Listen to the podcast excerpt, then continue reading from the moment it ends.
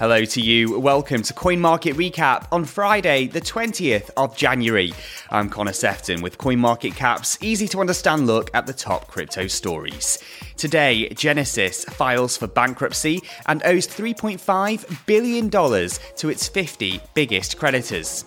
A court extends Andrew Tate's detention once again, meaning he'll now remain behind bars until the 27th of February. FTX's new CEO suggests the exchange could reopen one day, as a security incident reported outside the property where Sam Bankman Fried is under house arrest. Also coming up, Jamie Dimon attacks Bitcoin once again and suggests its supply may increase. And we'll find out why revenue from ransomware attacks plunged by 40% in 2022. Give our show a follow on Apple Podcasts, Spotify, and Google Podcasts, and you can get in touch with me on Twitter as well. I'm at Connor Sefton. Coin Market Recap. Bitcoin's doing remarkably well considering there's just been another major bankruptcy in the crypto space. The world's biggest cryptocurrency is up 2% on the day and trading at $21,113. And it's a sea of green among the 30 biggest coins by market cap, too, indicating the bad news surrounding Genesis may have been priced in by traders.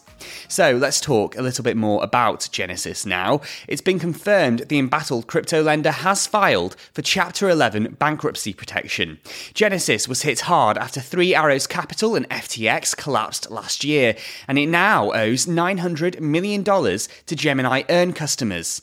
Court filings reveal that the 50 biggest creditors to Genesis are owed a whopping $3.5 billion.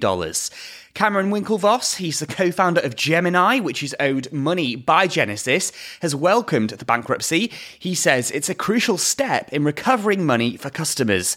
Winklevoss has warned he's prepared to take legal action unless a fair offer is made to creditors. And he said the bankruptcy court will help offer an explanation on what happened at Genesis, declaring that sunlight is the best disinfectant. FTX's new CEO has suggested its international exchange could reopen one day. John Ray told the Wall Street Journal that a task force is looking into this idea as it could help customers get more of their money back.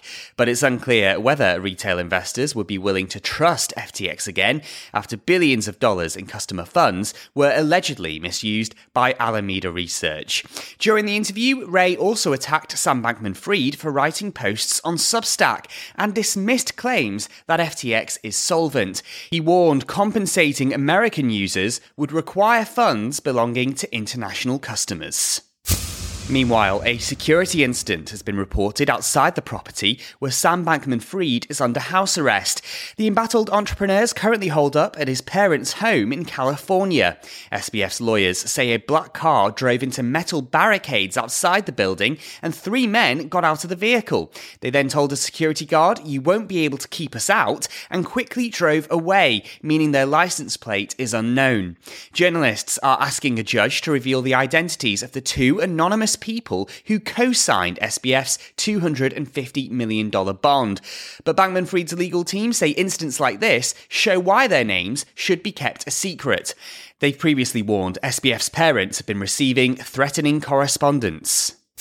Some breaking news as we're recording this, and Andrew Tate is going to remain behind bars until the 27th of February at the earliest.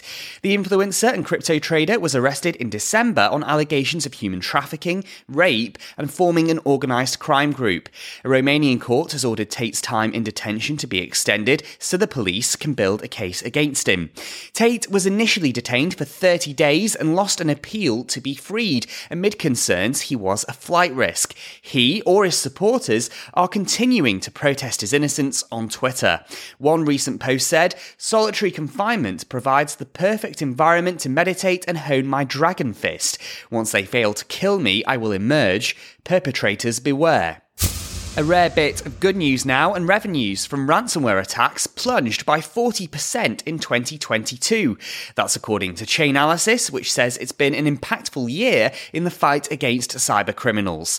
$765 million was extorted by ransomware attackers in 2021, but in 2022, this fell to $457 million. The blockchain analytics firm believes the fall is because many victims are now refusing to pay. Finally, today, Jamie Dimon has been one of Bitcoin's biggest critics for many years. And in an interview with CNBC in Davos, JP Morgan's CEO made it clear he hasn't changed his mind. Bitcoin itself is a, is a hyped up fraud. It's a pet rock. You're back to that? Yeah, really? Of course, yeah. Dimon said it's a waste of time for financial journalists to cover Bitcoin, but argued blockchain technology does have value. He also dismissed the idea that Bitcoin's a store of value and said its total supply of 21 million could increase. How do you know it's going to stop at 21 million? Because it's- I've mentioned this to people Satoshi- too. Every- everyone says that. Well, maybe it's going to get to 21 million, and Satoshi's picture is going to come up and laugh at you all and say, "No, no." There, there, there isn't a And picture. by, and by then, Satoshi will have taken out billions of dollars. The banker said he was completely unsurprised when FTX collapsed, dismissing the industry as a decentralized Ponzi scheme. And Dimon made it clear he's fed up about crypto being raised in interviews. I don't care about Bitcoin, so we should just drop the subject. Wow. That's it for today's coin market recap. Please do leave us a review if you've enjoyed this episode. It helps us reach new listeners. There's plenty more crypto news and features on our website over at coinmarketcap.com slash Alexandria. I'm Connor Sefton. Thanks so much for listening. Bye bye for now.